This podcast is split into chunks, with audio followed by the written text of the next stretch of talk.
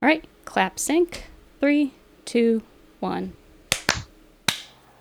Oh fuck! One, this is not a house. This is a housekeeping thing. But I was just gonna say that we can talk about this maybe after, or maybe we could now. Uh, but oh hey, audience, we're probably giving this episode to you not on Wednesday like you would expect, but slightly later because this game is long and we're playing it. But we might have to do that also next week? Question mark. We'll figure that out.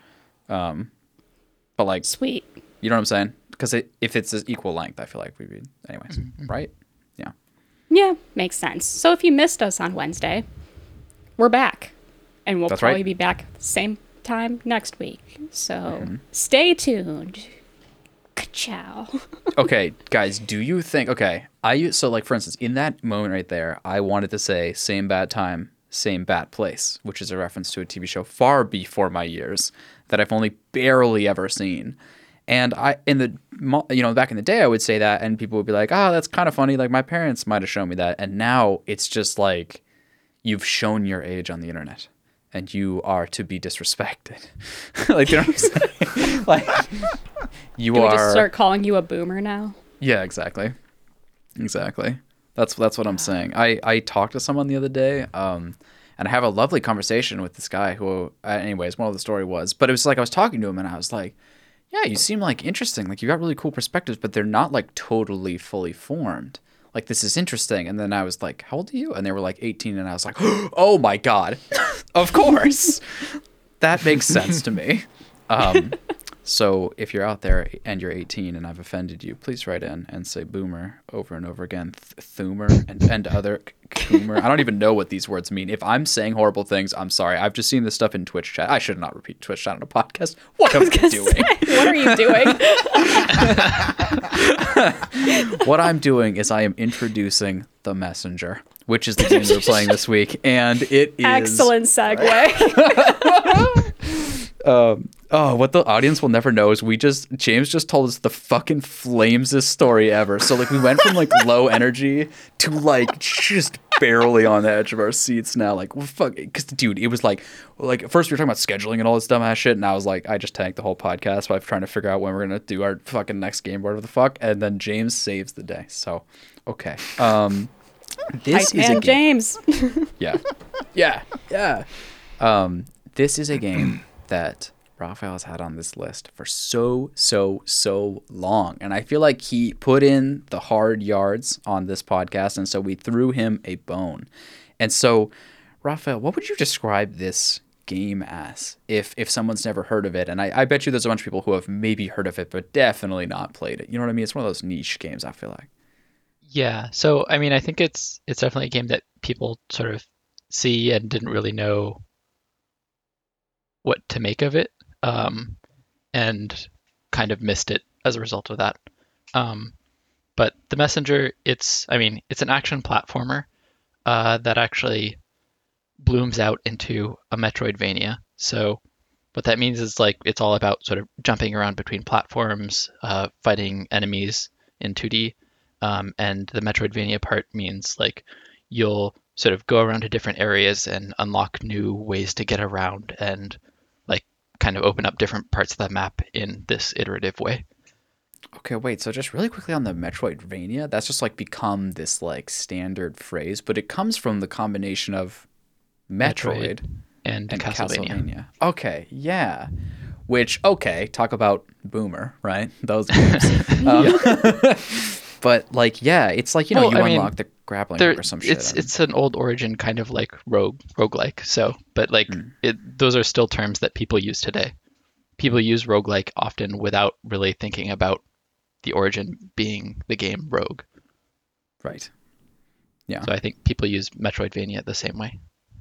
And and is, is, would I be fair to say that Metroidvania is like categorized to some degree by like retraversing through stuff that you've already been through, but now you can glide, or now you can grapple, or now you can like that sort of thing. Yeah. Yeah. So one of the like really key things about the genre is that like these new abilities that you unlock like let you traverse the same area in a new and interesting way.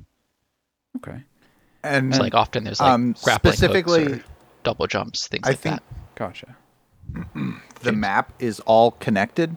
Like it's not level based at all.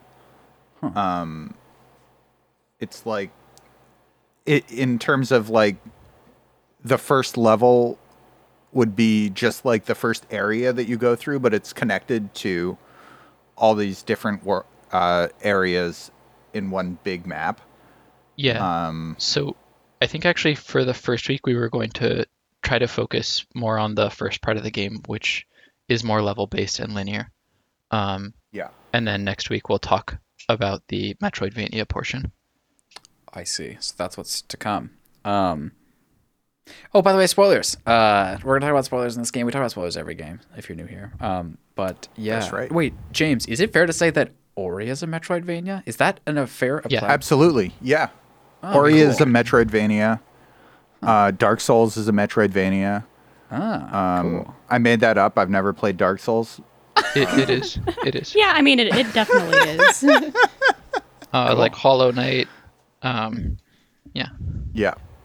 That's Metroid, um, Metroid Prime, you know, all these games. Yeah. So James, I'm curious. Like, you are the other resident platformer here. Have you heard? Of, had you heard of the Messenger before, or anything like that? I had not heard of the Messenger before. Oh, cool. Um, yeah. Like, Yeah. So Go ahead. No, go ahead. I actually like didn't hear about it until two years after it came out, uh, and it like came out. It came up to me in like a list of games with awesome soundtracks, uh, and I like watched the trailer and was like, "That looks like fun."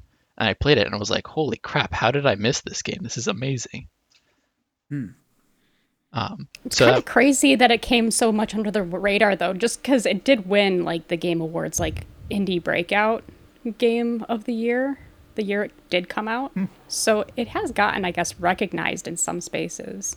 Oh, definitely. Uh, like it's not like yeah. totally under the surface. It's just a matter of fact that like a bunch of people I know, for instance, like didn't really hear about it that that that would be into it, but then a bunch of people I know that are into following the space heard about it and went like, "I'm good," because because like if you're not into platforming, like you know, there's other stuff here, but platforming is like the core.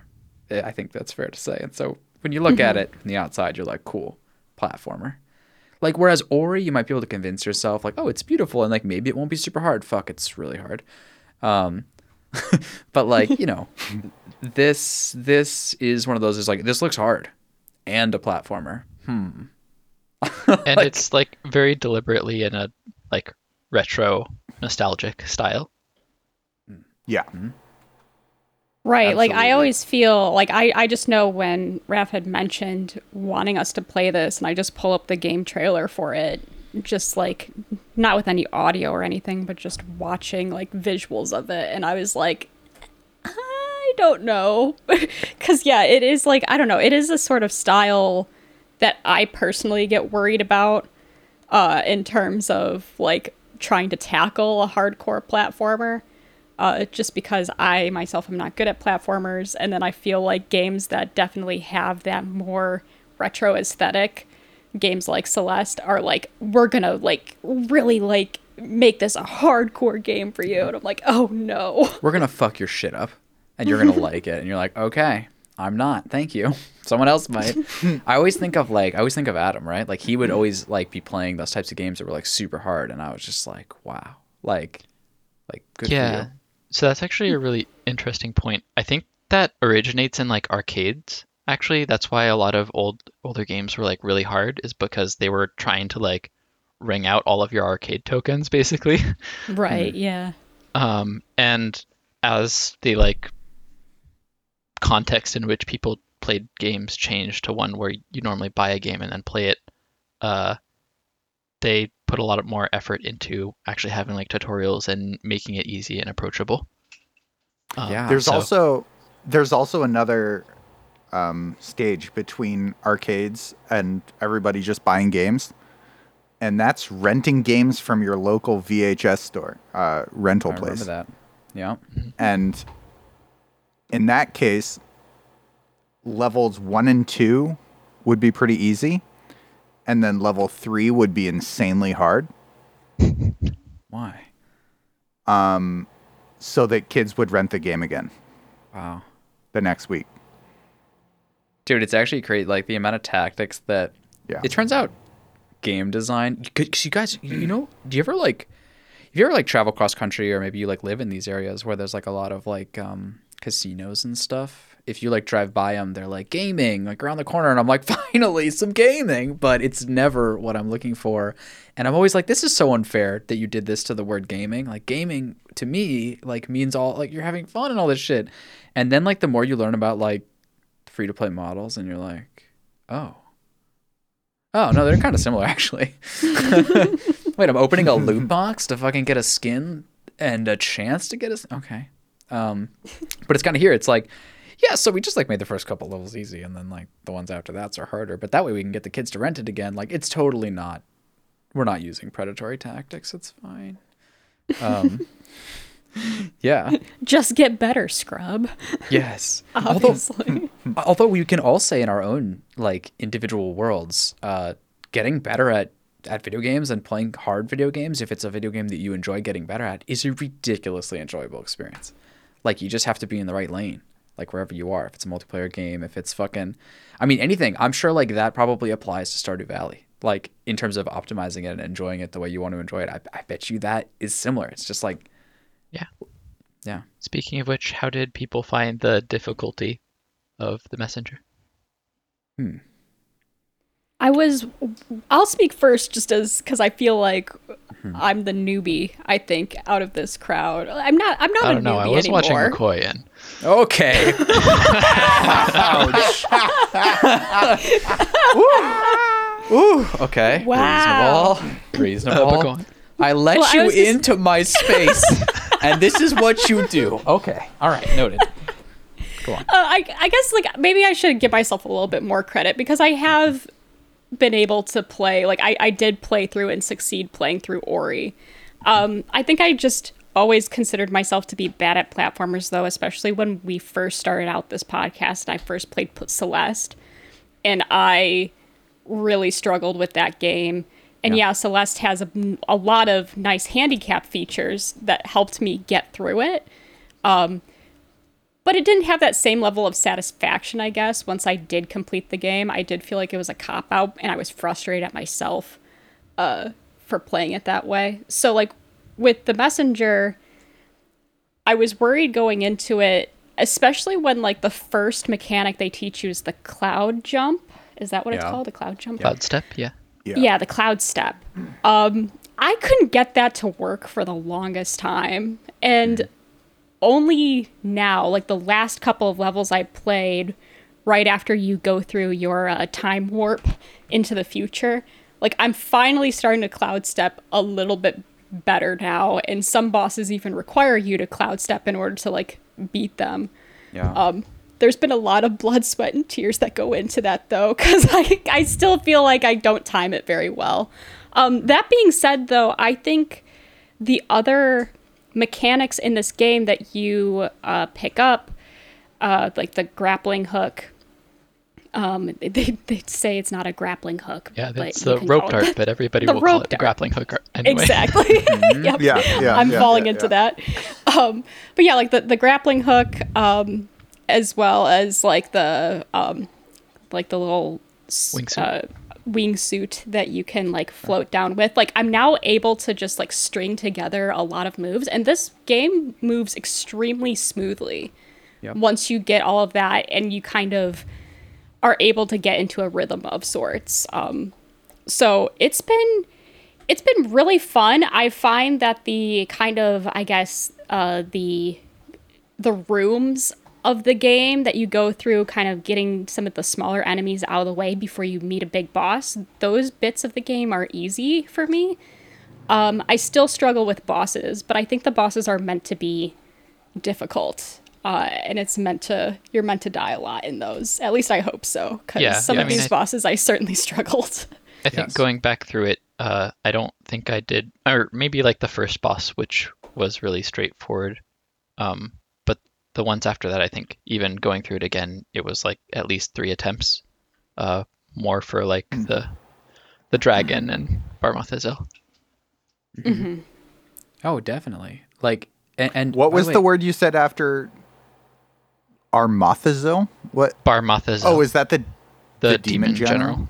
general? Okay. Darth Maul. Okay. But Oh, I also want to go back uh, for for the the listeners. Uh, cloud step is if you attack something while you're in the air, uh, you get an extra jump. So it's sort of like this really interesting mechanic where you Yeah. can stay in the air indefinitely as long as you have things to hit.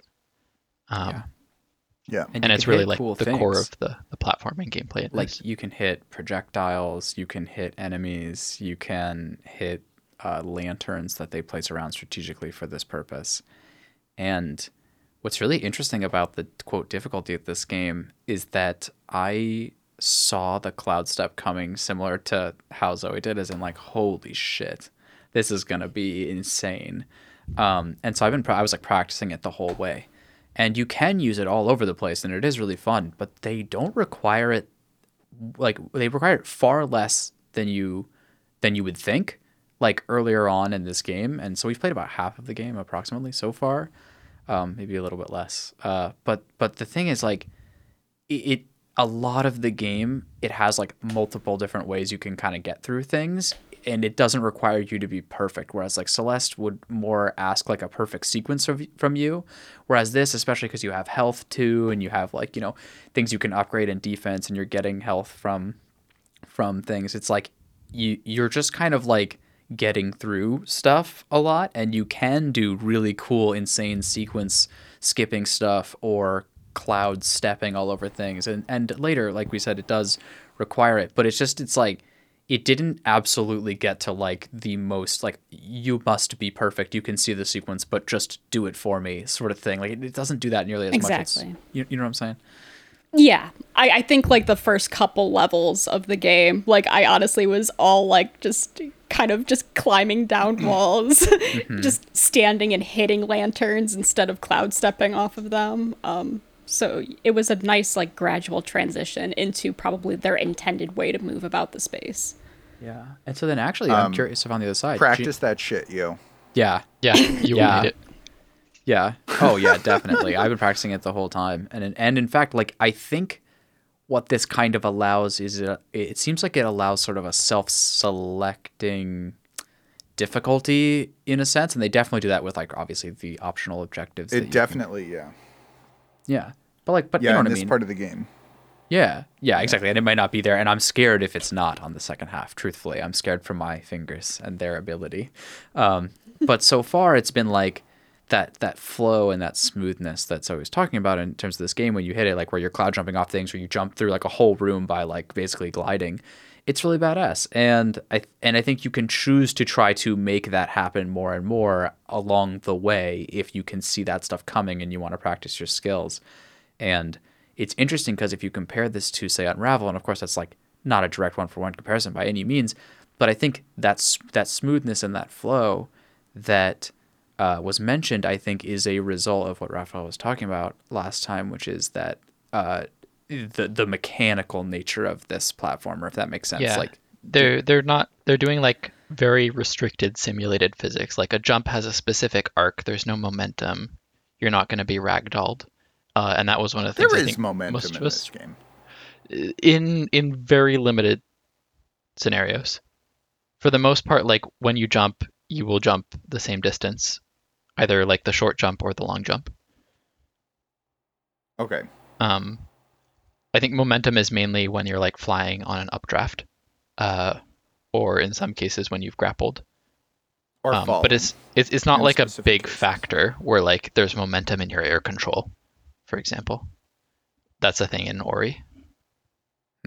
right. Yeah. Yeah, yeah, yeah. True. And- Nothing and- compared to like Ori or Unravel. Yeah. Right, and Yeah, Ori's so I a mean, really interesting example of one where there is a lot of momentum in the platformer, even though it is a seemingly like rigid platformer in so many ways. It has such a momentum component, and that can really like throw you off at first. Eventually, you get used to it and start to roll with it. But like, Yeah. yeah, I think I think even having played both of the Ori games, uh, I still much prefer this model of like the the fixed physics, I guess, platformers. So then, Hmm. James, I'm curious. As like like I said, you know, I keep introducing you as like the the other expert here, but like you know, how difficult was this game for you? Like, where you you probably saw the cloud step coming, and you were like, I need to start fucking silver surfing across these levels because I'm gonna need to do it soon. Or or or how, what was your playthrough like on this first half? Um, I kind of breezed through most of the first half of the game, I would say. There were um like definitely some uh like sequences levels that were kind of difficult. Um the uh, the cloud step is is interesting. They definitely kind of let you start abusing it immediately, which is cool. It it feels like they built the game with kind of s- the speedrun mentality like in mind of people are going to come into this game or come back to this game with a very high um, level of control of this kind of environment and want to go as quickly as possible. And that's to compare once again to Unravel, kind of the opposite mentality, I would say, in terms of game design, where Unravel, a lot of the design of that game is about kind of moving slowly and experiencing stuff slowly. Um, and this game is uh, not about that. this game is about going fast. Doing ninja Um, things. Yeah. Exactly. Uh, like having a wingsuit. Yeah. Um, Okay. Yes, uh, a classic ninja thing. Yeah. A classic ninja um, thing. Yeah. Um, I think that um, the dragon and the the demon general uh, bosses were very difficult. Um, and um, I think um, I kind of like I I said that I like breezed through it, but I I guess that's kind of true in comparison. I I played a little bit ahead. Um and that's true in comparison to playing it ahead. Like the some of the stuff that comes later, but um the the cloud jump stuff was kind of it it it felt clunky to me and it, it still kind of does um it kind of feels like an old game mechanic um the way that it's implemented i don't know exactly how to how to put that but in in in words but it feels like a like a a Super Nintendo game mechanic. Does that make sense? Uh, To me, I don't know. Like like th- this whole game kind of feels like a love letter to games from that era. Um and I never really played games from that era. Um but there's there's something about the way that using the controller in that way feels to me which which um still doesn't feel natural yeah, I Um, guess like- it's it's built for like the the Super Nintendo type of controller where you have a D-pad and some buttons. And the buttons are specifically lined yeah. in a way that your, which I think these are kind of too, but that your thumb can hit both. Like, is that kind of what you're talking about, James? Like that sort of double thumb. yeah Okay. but also like like the way that the way that your character falls after striking and then um and then kind of re-jumps after that it, it's never quite clicked in my mind in a way that that um that feels good to me. Uh, I guess- which is weird. For like in comparison, in a similar-ish mechanic in Ori, I guess the second one is like the bash, where you, when you like land it, which would be I guess the analogous part to hitting something in this, it does like this slow time where you can direct it, um, and then you'll shoot off in that direction. Yes, yeah. Um, Uh, so I can see how like one or the other I guess would feel better. Yeah. And I think that that might just be personal preference. Yeah. And like having played Ori first.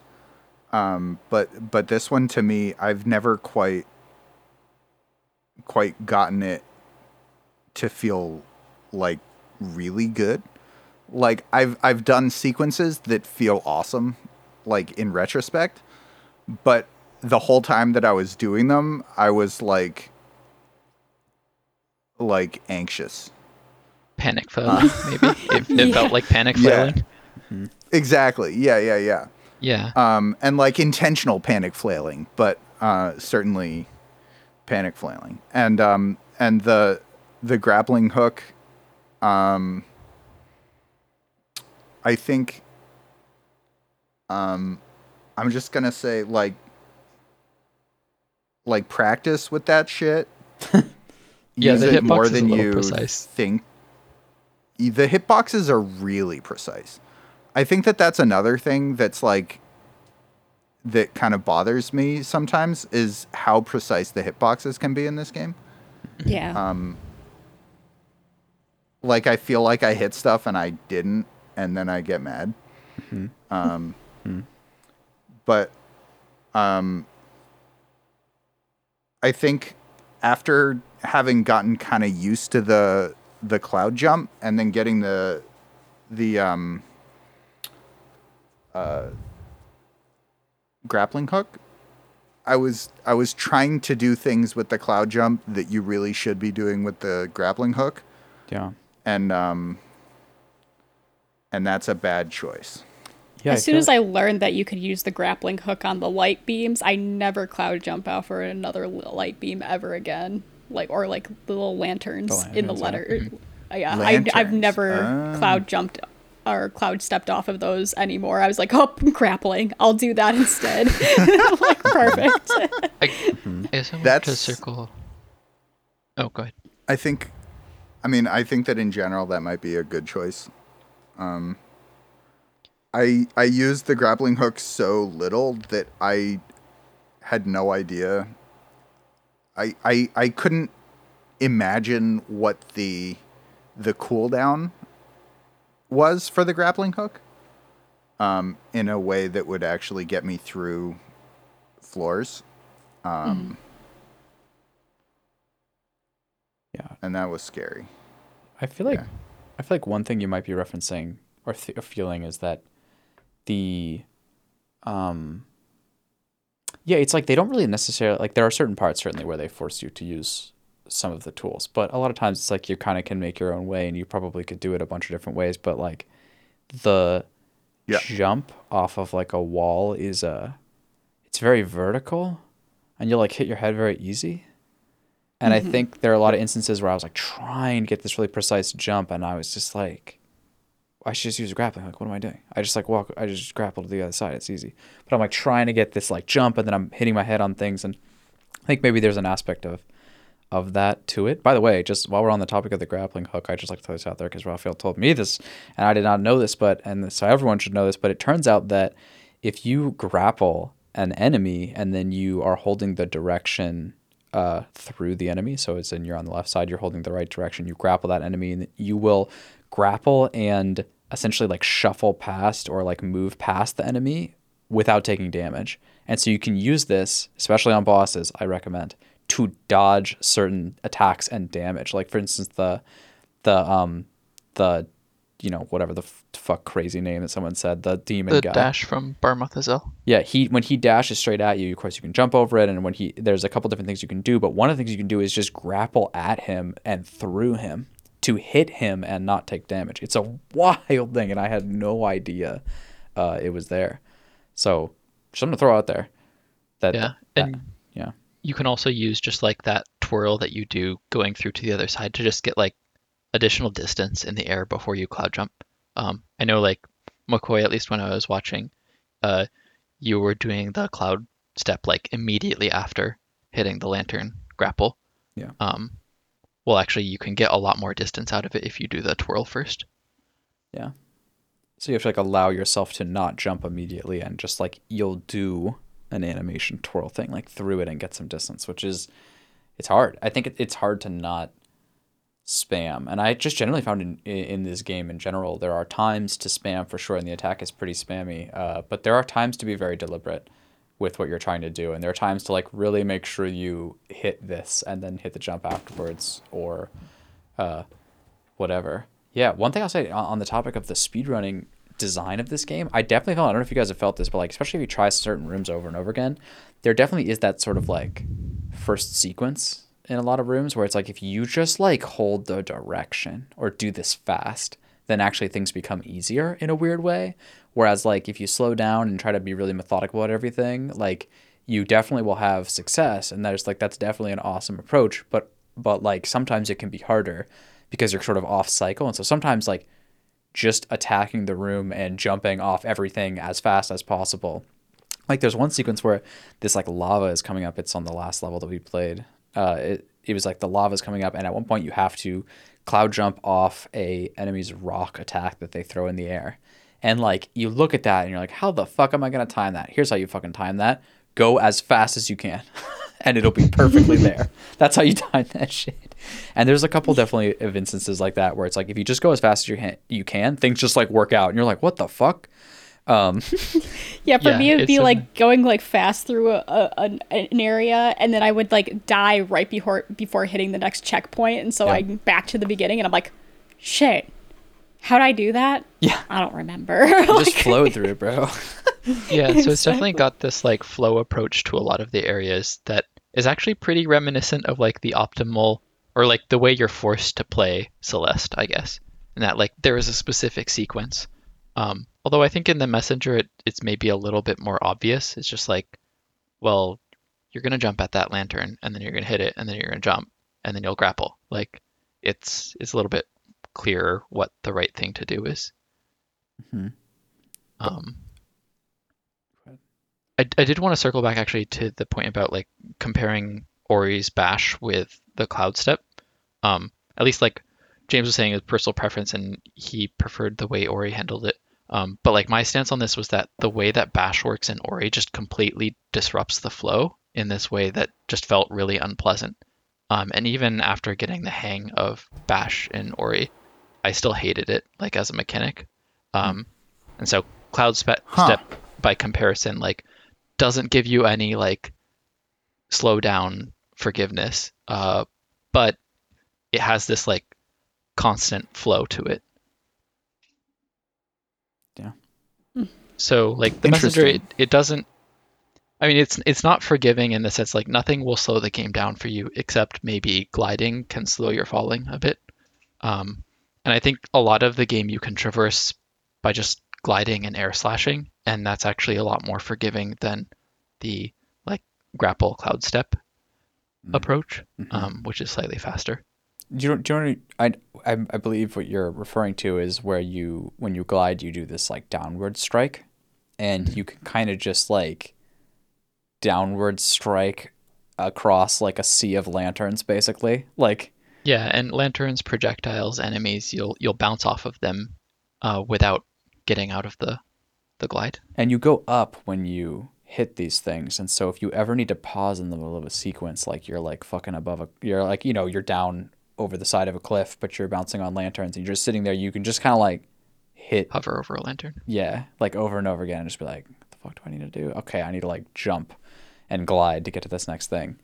So there's definitely there's definitely that, which I will say like, I just this is like um I wouldn't say this game is like insanely hard, at least not so far, but it is it does it does require you to press the right buttons some of the time. And that is a difficulty for me because like it's just like because I'll be sitting there and I'll like jump and then I'm like holding jump, but I'm not gliding because I need to jump and then hold for glide, and then I for instance, like was doing something earlier today where I was jumping and then I was taking damage and I would press grappling hook, but I'm in the recovery animation where I need to like jump out of that first and then I can grapple. So there's like some some specificity to the to the inputs and I definitely have found myself just dying to not Yeah. doing the right thing for sure. A lot of them kind of feel like combos too, Mhm. I would say. Like you have to execute them very quickly in a specific way. So for example, like if you have a lantern above you and you want to get on top of it while gliding, you can like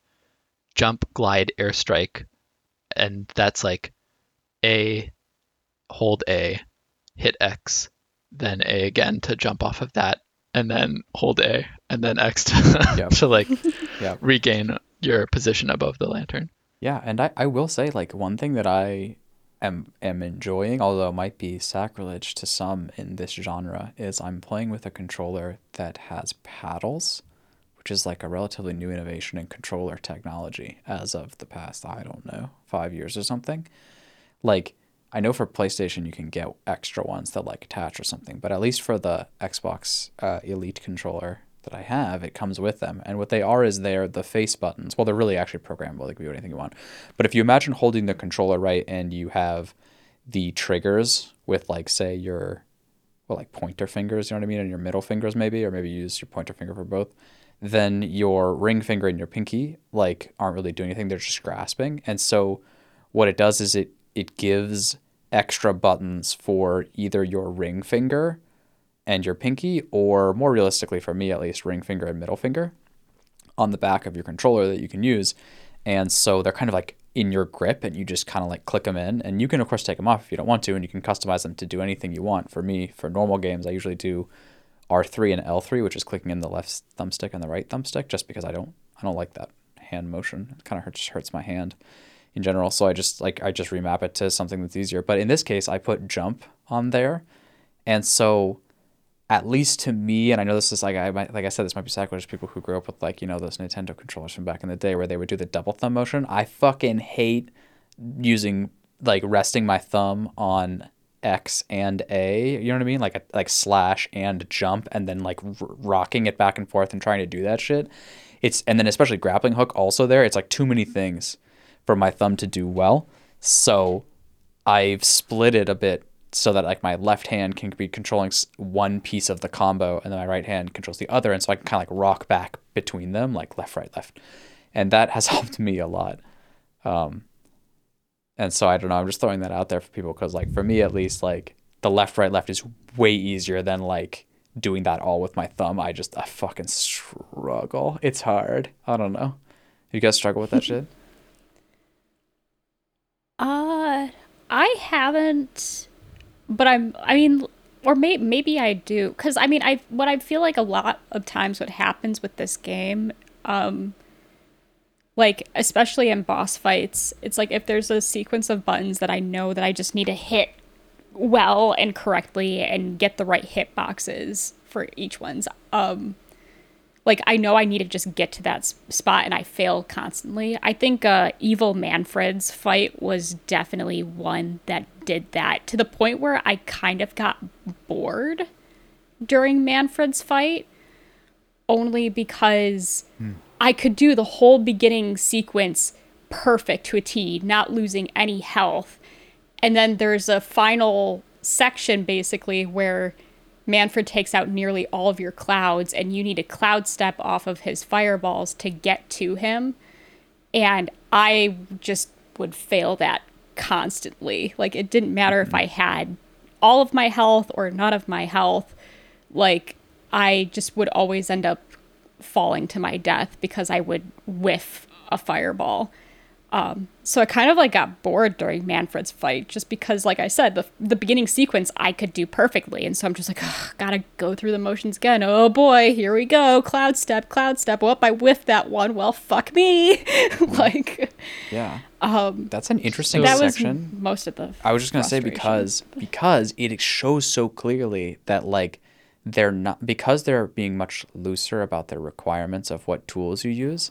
Like you can kind of like forget in your mind space like what tools you have, and I definitely did that in a lot of boss fights. For example, in that one, you can just hit that guy with the range shuriken, and he just falls down instantly, and you can you don't have to cloud step over there.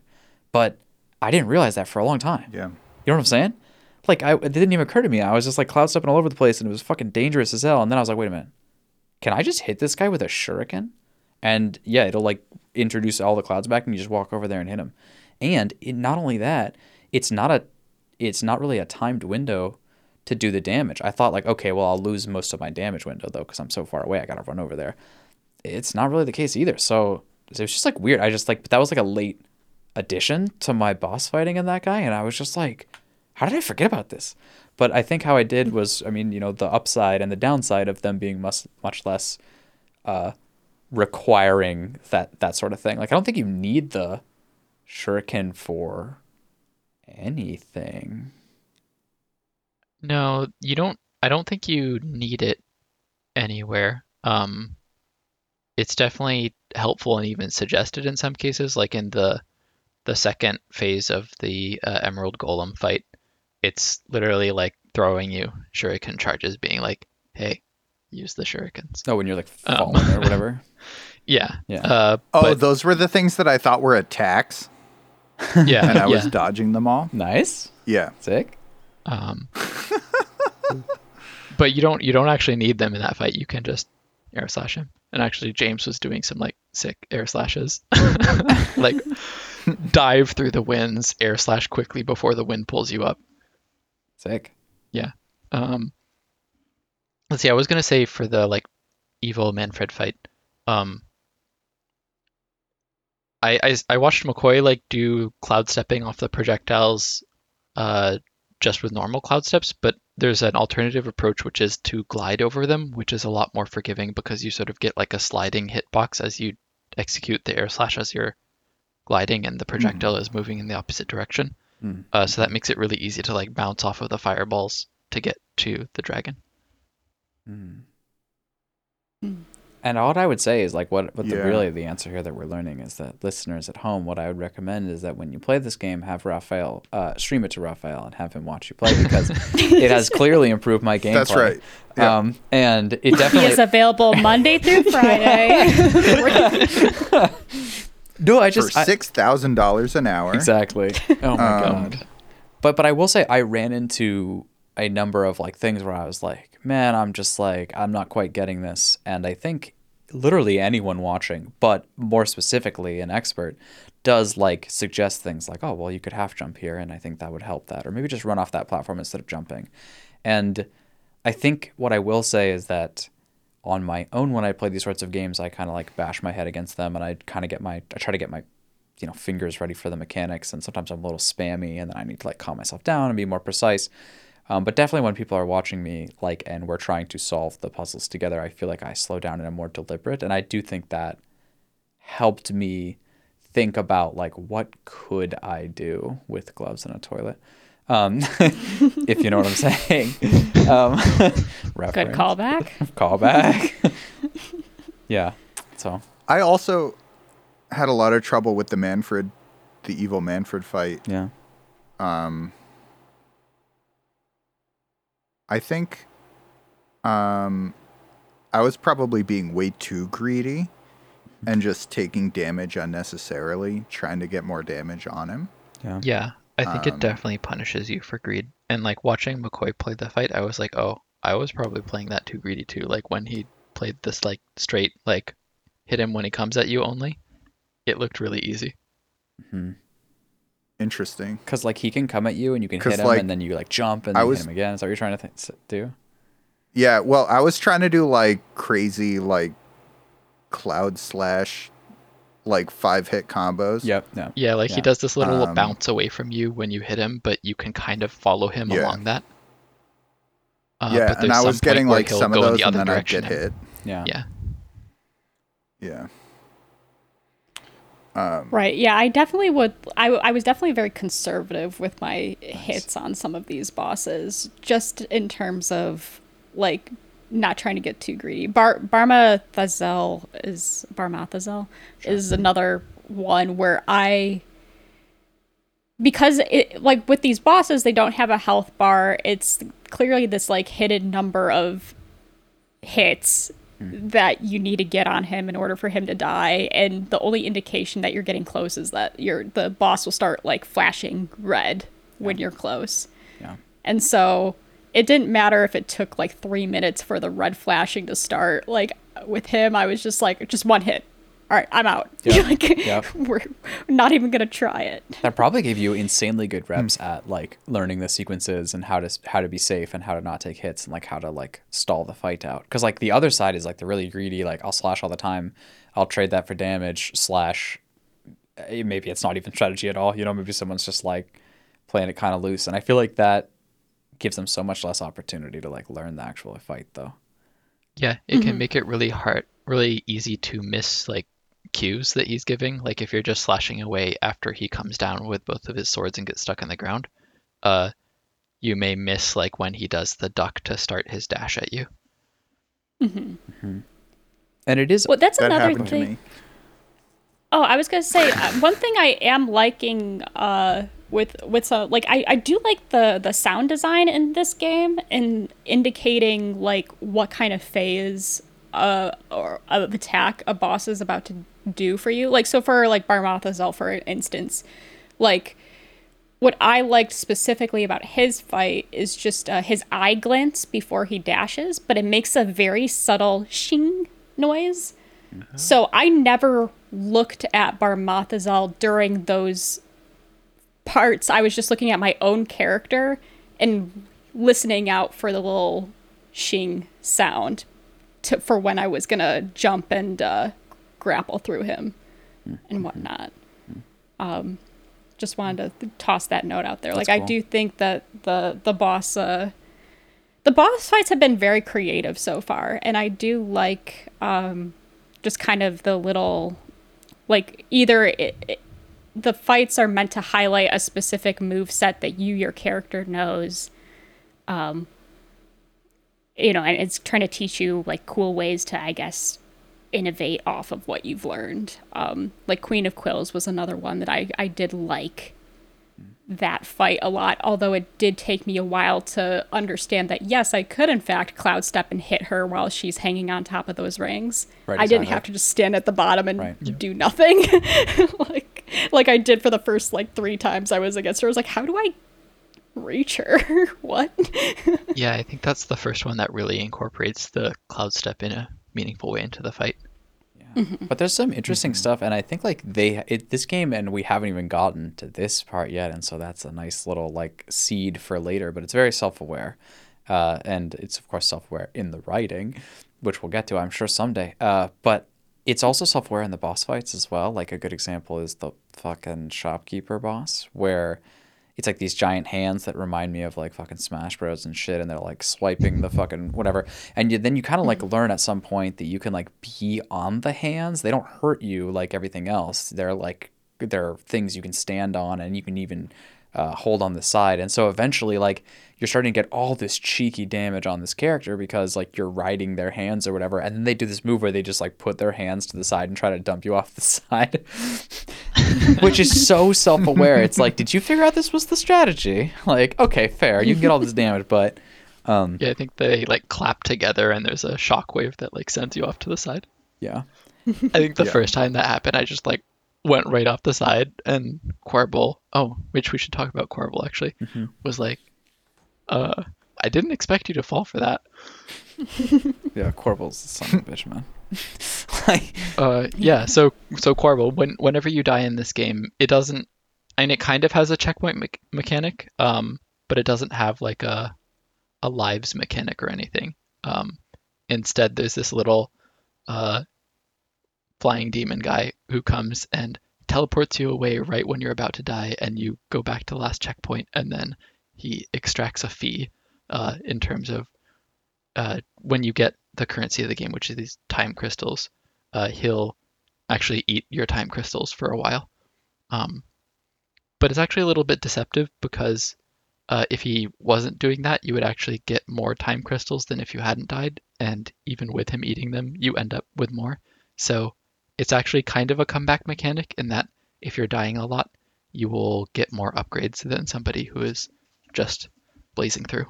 yeah, and there's even a uh, potential opt-in purchasable upgrade where he requires less, you know, so you can even uh, kind of like come back even further. Half as many. Yeah. And and yeah, it, Yeah. it's it's um yeah, you definitely gain more from like dying. There's definitely like some farming. And especially cuz like just cuz if you like leave the fucking screen for like a second, you like come back and everyone's like I'm back and you're like what the fuck? You're all back? what the sh- all right. Um and that's actually like fortunate in some cases and it's not even like they're back and you can't farm them. It's like you could still potentially get time crystals and whatever the fuck else off of them. Um yeah. Yeah, also if you like die in a particular area of the game one too many times, like more of the lanterns start dropping like full health pots, I've noticed. Um, instead of the time crystals. There there are a couple rooms in I think the Tower of Time specifically where I was dying a lot. And eventually instead of time crystals it'd be like, here's health. Oh, you got to this platform. Here's health. Here you got. I'm like, thank you, thank you Okay, you're like, but can anything or stop or me or it from... would be a nice uh, tilt mechanic where Yeah. I'm just like, I got this, I got this, and they're like, here's some health. I'm like, fuck, I don't need your health. Like, Can you stop me from falling off shit? That's what I really need. What's is there anything in a lantern that stops me from falling off shit? Yeah. No, not yet. Not yet. There is. Ah. If you hit it. Ah, exactly. The lantern itself. And then cloud step. yes, that makes sense. That makes sense.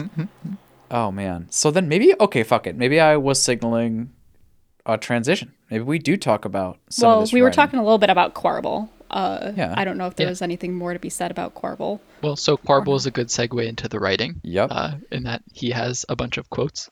Uh, so like when you, you die, he'll say something snarky like, uh, "Did your did your older brother tell you that was a secret passage? Hmm. Mine used to do that too." That's good. That's like not even that snarky. That's just like hilarious. Like, but then a lot of times he's like, "I have zero faith in you," and you're like, "Okay, well, ouch," but also fine. Starts putting on the death counter, or like how many crystals that he's consumed because of your failures. That, that's what he always tends to do with me. And he's like, I'm so glad I was assigned to you. Mm-hmm. I'm getting so many time crystals. I think there was one where I intentionally dropped in a hole because I was like, I wonder if this is a secret passage. And he was like, I wouldn't have expected you to fall in that hole, fall into that hole. That's what I would have said if I had any faith in you. Yeah, exactly. yeah, there's a lot of that stuff. I do like just like the beginning where he's like, "Look, you don't fucking like it. Do you want to die instead?" Like, like, like, come on, man. Like, it's annoying or whatever. You got to go through these hoops, but like, the alternative fucking sucks. So, you're like, all right, fair enough. But yeah, so Yeah. there's writing in this game, you know? And it turns out that like, you know, this game has generally like the sort of tropes and trajectory of a sort of, you know, old school platformer, and you know, as a shopkeeper and whatever else and checkpoints. Um, but this fucking shopkeeper will talk to you if you'll talk to them. And there's a lot there's a lot there that I feel like is like a, a break of break up pace and like, you know, you can talk about every boss and you can talk about like they'll tell you stories. It's just I don't I, I don't know. It's like it's one of those things where I'm sure we will reference things that we liked about this. But what I will tell you is that it's it feels like something that there's no way I can do justice to. It's just some ridiculous shit. It's just some ridiculous shit. Um, that's very self-aware. It's a lot of, yeah, self-aware meta commentary for sure. Um, like in particular with like the fairy tales, like he'll tell you, he'll tell you stories that are very you know common for anybody. Like Pr- the Princess and the Pea is a story, although I think it's the Prince and the Pea that he tells. But then it has like the very meta twist, or an, I guess just the more realistic twist of like, ah, she realized she she married this guy because his skin was so sensitive, but he started complaining about everything, and so eh, she got a divorce and she worked on her mental health and she lived a very happy solitary life. Like it was like just very yeah, yeah. very self-aware, I guess, in that way of just being like she realized she was in a toxic relationship, and I'm like, yes. And I think they also use like the the ninja as a second participant in these stories to be like calling out the the tropes. Mm-hmm. where Right. he's like, Yeah. "Oh, so are you saying the moral is like this?" And then the shopkeeper's like, "No, no, wait, wait, wait. We've got a twist on this one." Mm-hmm. Plus, like the fucking face, the portrait that they give for the ninja, where he's like side eyeing the whole time. Like whenever they do like the ellipses, like the dot dot dot, like and then or they hit him with the question mark. You know what I'm saying? Like when you hit the shopkeeper with the question mark, it looks so expressive. Like, like you're sitting there like, what the fuck? You know, just like, really? And and he'll do it back to you, and it's it's just it's fucking ridiculous, man. It's fucking ridiculous. Like just the jokes and the fucking. I, what I will say though, is that it it's its own metagame and it evolves over the course of the game and it recognizes its own pacing. Like for instance, when he'll tell you a super fucking long story and you're like, oh my god, that's a fucking long story. And now you're like, every time I come here, I'm just gonna get a fucking long story. They were cool though, but they're fucking long. And then you'd be like, no, it's sunny outside. You get the fuck out of there. And it'll just end. And you'd be like, what? Like it, it understands its own pacing such that it can change it up in a comedic timing sort of way. And then it'll, similar to playthrough, so you know, it's like poetry. It rhymes with itself, right? It'll call back itself, and so it'll, it'll, it'll do this sort of shit. And uh, like that, it, it's definitely its own metagame. And it's, it's, it's something that, you know, it's interesting, right? If you don't like platformers, like you'll never like this does should not and could not ever keep you in a game like this because it'll be way too brutal else, elsewhere. But like if you're playing a platformer and chilling, like it's a nice thing to have in the middle, um, to just like break it up. And it is ridiculous, and it is. You do look at it like, what is this motherfucker gonna say? You know what I mean? Like, like, like, Yeah. okay, oh, what? You, I mean, I, I think this is actually like a game that made me laugh a lot in ways that I like. I I wasn't seeing it coming, and I wasn't expecting this to be a funny game, but it's honestly hilarious. hmm Yeah. I also I like the reference to John Gaiden hmm or John Gaiden maybe. Yeah, Gaiden. And, who uh, invented the Raytroid. cloud step mechanic. yeah, Yeah. yeah, yeah. From Ninja Gaiden. Raytroid. Yeah. Yeah. There's great like Do references. Ray. Me. Meh. Maybe. I don't know. Well, no, Right. especially since your character's just like, I don't know who that is, and the shopkeeper will just kind of be like, Someone. you may not know, but someone Eh, will someone. and someone will appreciate it. And then you throw Yeah, that I- back I don't get it. Later. someone. you throw that back when you be you put on the robe for the shopkeeper after opening the fucking cabinet. Like you Spoilers. Yeah. But yeah. Yeah. Yeah, yeah, yeah. I think that's in this I mean, we already spoiled the Metroidvania, I guess. Yeah. Yeah. yeah, I would, dude, honestly, I know this is super fucked up, and for every platformer fan out there, they would literally hate me. But if this game turned into like a shopkeeper simulator where you like sell shit or whatever the fuck to like other messengers, I'm down.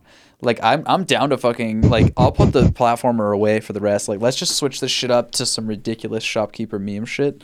Like Isn't there actually a dungeon crawler that's kind of like that? Yeah, it's like you do dungeon crawling and then you run a shop. Yeah. yeah, Moonlighter. It's cool, but it's not. I don't know. It's cool. It's cool. We should play it someday for the podcast. But it is. I, I feel like it's not as cool as I want it to be. But yeah, like I, I don't know. I, I, I yeah. That that stuff is cool. That stuff is cool, and it is. Like I said, it's ridiculous. Like uh, you can't see it, but my my face. It's it, okay. You know what it fucking is? It's kind of like I think it flirts with, but is maybe not as intense as. Although sometimes it does flirt with it. It feels kind of uh, Undertale like Undertale ish in that sort of like. I don't know if it's like the same. Like the aesthetics are similar, where it's like old school game that is so witty, bro. But like you know what I mean? Like it has that similarity to it where it's just like I'm gonna be self aware and aware and say some weird shit to you via like a Game Boy text fucking field. And Yeah. yeah. There's definitely some similarities. Uh, I guess the the tone that it comes off with ends up being very different. Yeah. Yeah. Um, I mean, I don't know. I enjoyed Undertale. I think this pulls it off better, though. That style of writing. I don't know. What do you think? I mean, I think if I remember correctly, McCoy, you were not a fan of Undertale's humor. Yeah. Uh, you and Gabe didn't like it as much. yeah. Um, I do think this one's better, like the the the witty humor, and I th- I think it does come down to like the way it can do comedic timing, despite it being like a like kind of click through dialogue. Like I think it excels better in this game for sure. Yeah, to me, like Undertale, I think hits when it hits like certain tones that work with me. I'm like that like the race car bed is fucking so funny, man. It's so funny. like that shit is fucking brilliant. And then it transcends into like some cringe shit to me. And and I I don't Well, like the I think shit. your problem with Undertale was the internet kind of lingo, you know, calling things doggo and small S M O L. Mm-hmm. Yeah. like you didn't you didn't like that kind of internet Yeah. language. I mean, seem to Yeah, that's some cringe shit to me. I'm not gonna lie to you, like that is some cringe shit. Um and, and many other things. you don't like that stuff, ooh woo. Yeah, exactly. Boop the snoot. Yeah, I Well- I personally really. I was really gonna say dislike I think the whatever. subject matter is is better, but I think the writing is excellent in both cases. Sure. Yeah, I don't know. I thought the Does doggo stuff was funny in Undertale, uh, but Mhm. I I respect differences of opinion. Yeah, like I, I want everyone else to have enjoyed it as much as they did. I just want them to leave me alone and let me not enjoy it. you know, it's just like I just sit there and I'm like struggling and I'm like turning over to Gabe and then he's struggling and I'm just like we're all just struggling silently in this fucking room because this game is the part of the internet that I don't click on. Um, but fair play. I will say that I think I've missed a lot of the humor in this game, though, than what I've seen. I mean, Raphael's posted in the Discord the shopkeeper's cabinet rants. Yeah. Um, if there's one thing I don't do well in games, it's exhaust dialogue. Hmm. Tell me to do that in Mass Effect. I'll exhaust Garrus's dialogue all the time because he talks about calibrations way too much. But like for some reason in these sorts of games, it's like I press the cabinet. He's like, "Please don't touch that," and I'm like, "Reasonable." Yeah, and I walk yeah. away. like Yeah, Yeah. yep. like I and like looking a general now, a general being like- rule Yeah. is wait until something loops. yeah. I, um, it just never comes naturally to me. Like even in Mass Effect, it never really came Yeah. natural to me. And the only reason I've done it recently is because it's my second playthrough. But like, usually I always think that if they have something that they're going to do, it's gonna come off of one interaction. And I don't know why I keep on defaulting this because a lot of games do this where A lot, yeah. additional dialogue is actually helpful. Um, it just it doesn't come naturally to me. So I feel like I've missed a lot of the humor in this game because I interact with something once, and then, like, yeah, and and then I call it good. No, yeah. So I think the cabinet rents are really the only place. Th- these these are kind of hidden where if you repeatedly touch the cabinet, uh, eventually the shopkeeper will rant at you and take away your ability to skip the dialogue. Um, these are kind of like rants slash lectures, um, and they actually play on uh, the strategy that James mentioned of wait until it loops. Yeah, they loop. Um, and then they're like, wait, what? I thought that loop was totally gonna get you. hmm Like he starts saying the beginning shit again, and then you're like, "No, I'm determined," and then he's like, "Fuck." like, but and another thing, by the way, that you could miss also is that uh, you can talk about the area that you're in every time, and you can talk about the boss that's upcoming. well, that that stuff, yeah, that stuff I've done because it grays out when I've clicked on it and whatnot. Um, yeah, and so like that kind of dialogue with the shopkeeper I have gotten, and those are fun. Like I did like in Bamboo Creek when you ask him about the boss level, and he's like, "There is no boss to this level," and you're like, "Haha, very funny." Like, are you pulling my leg? And he's like, "Nope, there's no boss to this level." Yeah. And he's like, "Oh, but there's there's two lanterns next to your shop here, Yep. all methodically placed like every boss battle." Sure it's enough, like- there's no boss. It's a save point, entrance to the mm. shop, lantern on each side, archway over, no scrolling. Clearly, that's a sign of a boss battle. He's like, nope. You're just seeing things, man. No, and that's the self Yeah, awareness. feel free to hallucinate patterns. Yeah. no, exactly. Like that's the self-aware shit. Like that shit's all over this game. Um, all yeah, the cabinet thing. You should just look it up or something. I don't know. Yeah, I mean, you can you can read them on the wiki. There's also a fourth one. There's actually a DLC to the game. Uh, I don't think we should play it for the podcast because it doubles down on the difficulty. Oh God. Um, Yikes! the the DLC is like, you wanted the really hard platforming. Here you go. Yeah. Like, fly and grapple perfectly across this really long sequence of like floating islands while racing a shadow of yourself. to get to a cabinet. I Oh, get it. No. Yeah. no, understood. Yeah. Yeah. Uh, that being said, I I really enjoyed the DLC as somebody who likes hard platformers, Hmm. but it's probably not not for for all of us. But yeah, good to know that it is out there for those who who want that sort of thing.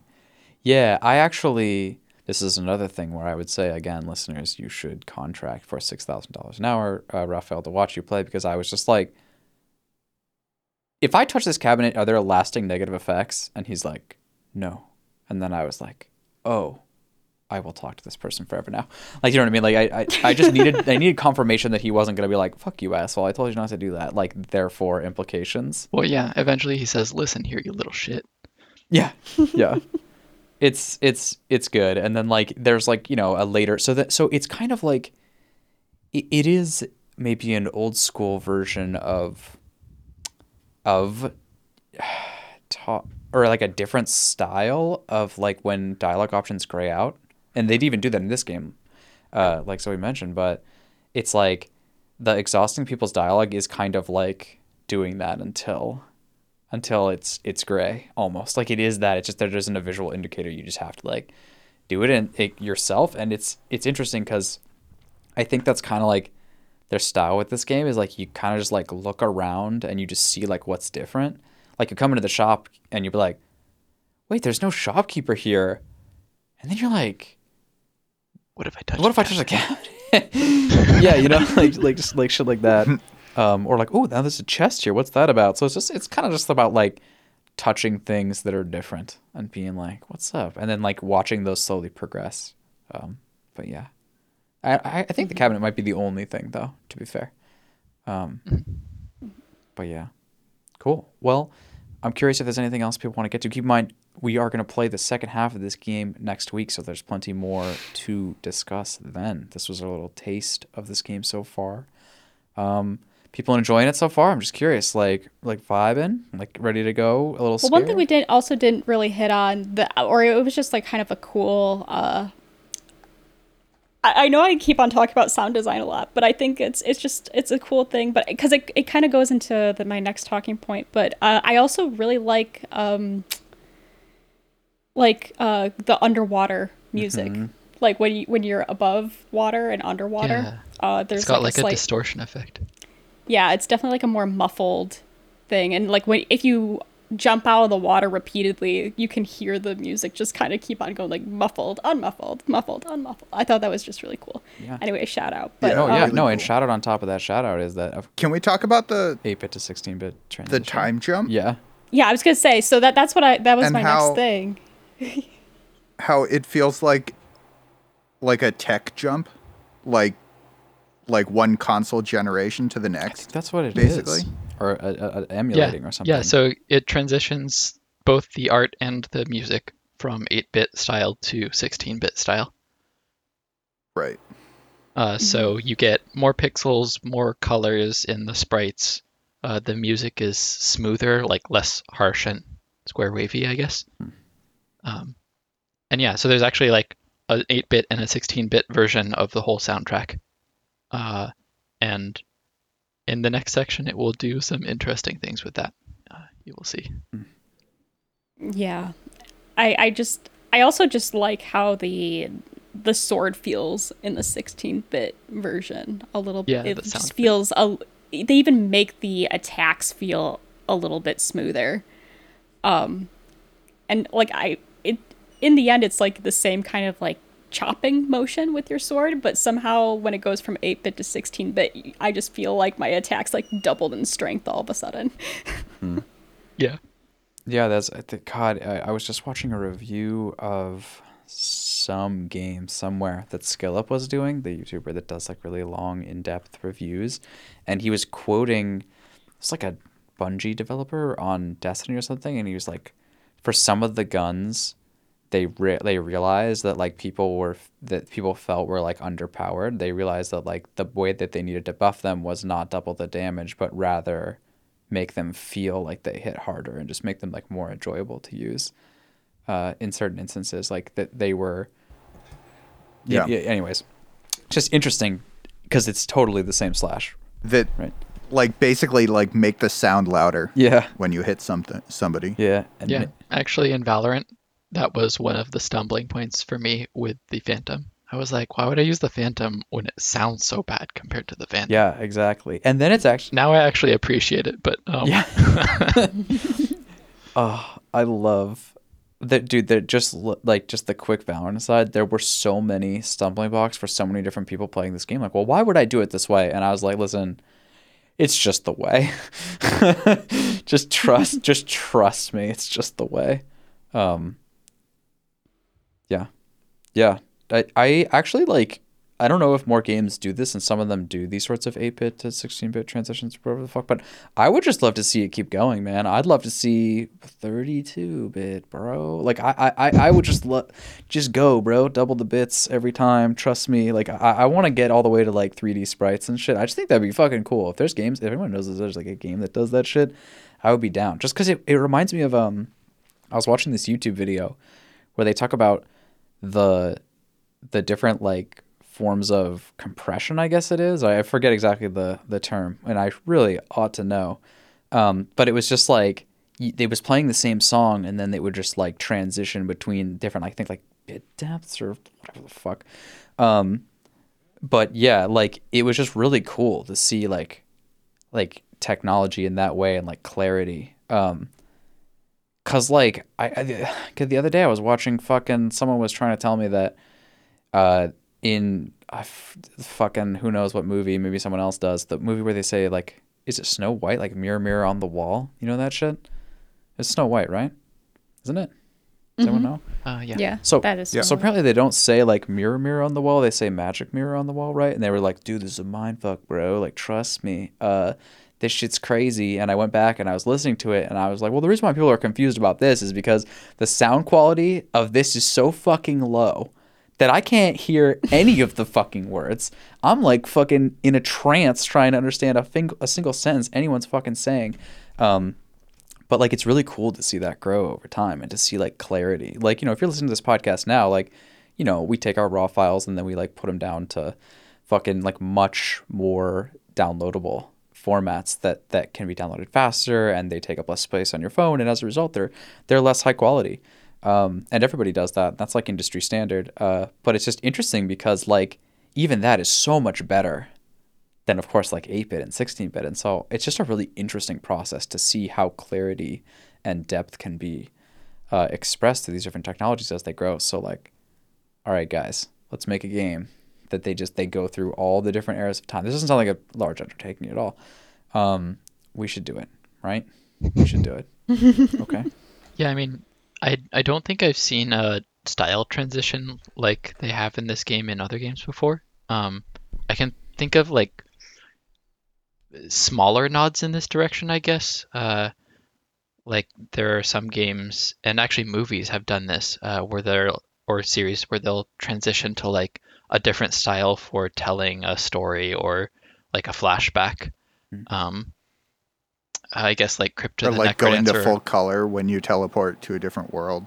yeah, uh, Crypt of the Necrodancer also has in like the third zone. It has like two versions of the soundtrack that transition in and out depending on whether you're in the icy part or the lava-y part. Um, that's kind of similar. Hmm. Um, but I don't Another think I've I haven't played. seen something that does it like in this really integral way. I guess. Yeah. And it's cool. I just I wish they would keep going with it. Like I want them to get all the way to like like I said, like the like 3D. Like go 3D and like go to like modern. That'd be so fucking Can't wait till we're playing Street Fighter at the end of this game. Exactly. Well, they they will keep going with it, but not in the way you're you're predicting. Okay. Oh. And if they do, we'll ask you about it. I don't know. Yeah, that's awesome. Cool. It just turns into cyberpunk at the end. It does. and then it just yeah, and then it just has a bunch of bugs and disappoints. Cars falling from yeah, the sky. exactly. yeah, well, actually, the soldier died because of a bug. Like he just ragdolled off of the cliff into the Yeah, pit, exactly. Dude, I you forgot I want the soldier gameplay, sense. bro. He gets a gun. Did you guys see that shit though?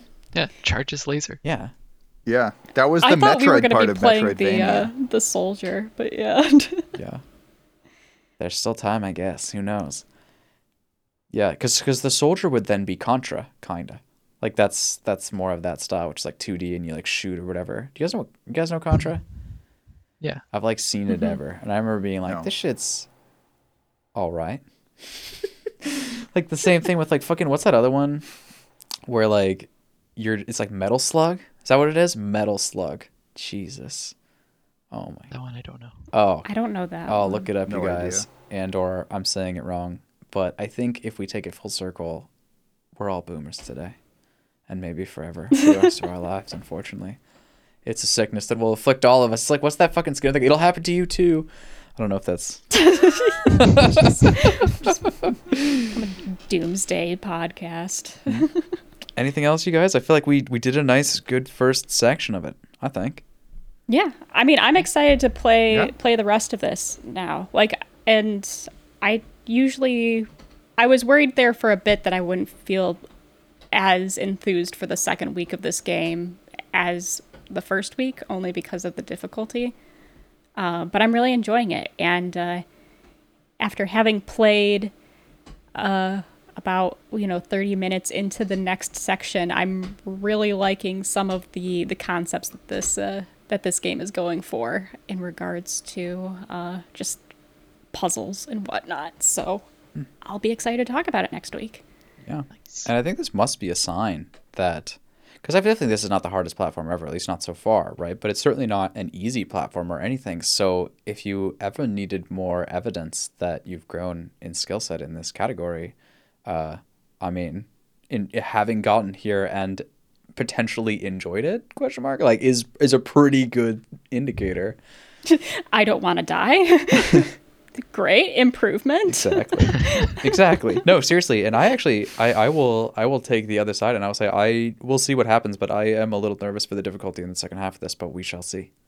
Personally, I am just because um, my my thumbs and their sequences are there's a limit. There's a limit. So, I mean, there are definitely some more difficult bosses. Um, I think they mostly put the crazy difficulty into the power seal rooms. for the ridiculously overpowered weapon in that fucking chest. Yeah. Yeah. Oh, that okay. That's the last thing I want to say on the difficulty is that yeah, I, I would agree with people that like I mostly breeze through some of the rooms, although every once in a while there's one room that's like hard and I have to like really focus on it. But the bosses are like hard in a way, and they definitely are harder, but they're not like super hard, I would say, and they definitely don't have like infinite health, even though you slash them a lot. Like, I maybe I'm just like thinking of Hollow Knight or whatever the fuck, but like these bosses feel reasonable and manageable. Like when you figure the sequences out, I feel like if you can get your damage in and you can keep it up, like you can beat them. So that is that is nice, I would say, uh, for sure. Yeah, and I think they did a really good job of like scaling the difficulty, where they like gradually get more difficult and complicated. Um, I think mainly when it feels really difficult when you hit a new boss is just because you've been underusing some mechanic that it's trying to sort of give you a um, a use case for, I guess. Yeah. Yeah. Hmm. Awesome. Yeah. James, you excited? I would That's like to thank Dark Souls for this, uh, for boss fights, only because I feel like Dark Souls had helped me recognize boss patterns and therefore get into the perfecting mindset of. I don't know. I feel like I, I die a lot to these bosses only because it's like I lose one health. I'm like, well, this run's scrapped. Mm-hmm. Let's just die. Let's let's restart. like, but uh, I don't know. It's I feel like that has also helped me excel in these types of games as well. Just like the mindset of like learning and Um, perfecting, as opposed to just like, why did I not press X a bunch and win? Question mark. How the fuck am I supposed to do something else? yeah, yeah re- recognizing the patterns, knowing phase indicators a lot better. Um, and then you know, still, what I think one thing this game does that Dark Souls does not is just the the hitboxes are still a little small in this game. So it's like, oh well, I whiffed. Well, fuck me. Dark Souls, I can at least dodge roll away and be like reset. but Absolutely. yeah. James, you're gonna say something? Sorry. I was gonna say uh, your health is a resource, um, and it can definitely help you cheese through some rooms with a lot of spikes. Yeah. Yeah, yeah, or Yeah. If you get hit, sometimes Yeah. you can just use your invulnerability frames where you're like, ow, and flashing to like fall through just the most ridiculous setup of like bullshit. Oh, absolutely. You can also Yeah. use the hit and recover jump as an extra jump. Hmm? So it's like Yeah. poor man's yeah, cloud yeah, jump, get hit by the projectile, and then jump. True. I've Yup. definitely done some trades like that where I'm like reasonable. Yeah. We recovered. Yeah. Mm-hmm. And I, Absolutely. and I actually I, I I will just say I fucking love the health I like mechanic and the damage mechanic in this game where it's like you can be a really conservative player and do your absolute best to keep it full all the time and then you can have what appears to be just a gigantic la- like lapse in skill for like 10 seconds where just like floundering happens and all sorts of damage gets and you're just like what the fuck? And you're trying to hit a creature and it hits you and then you bounce back and then you don't see this other thing and it hits you and you're like okay that's what I was saving all my health for was for that travesty right there. Recover reset now let's play hella clean out here. Let's get some health on the way and we're good to go. Yep. Absolutely. Agreed.